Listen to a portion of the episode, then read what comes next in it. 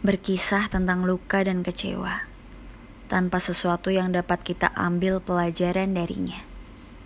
Jangan sampai jatuh bangun kita dalam hidup hanya sekedar meninggalkan lelah dan luka.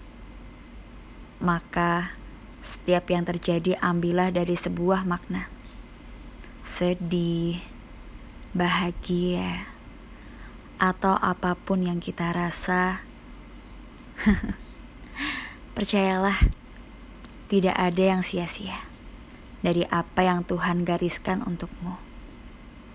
Maka, kamu harus percaya dan kamu harus bahagia.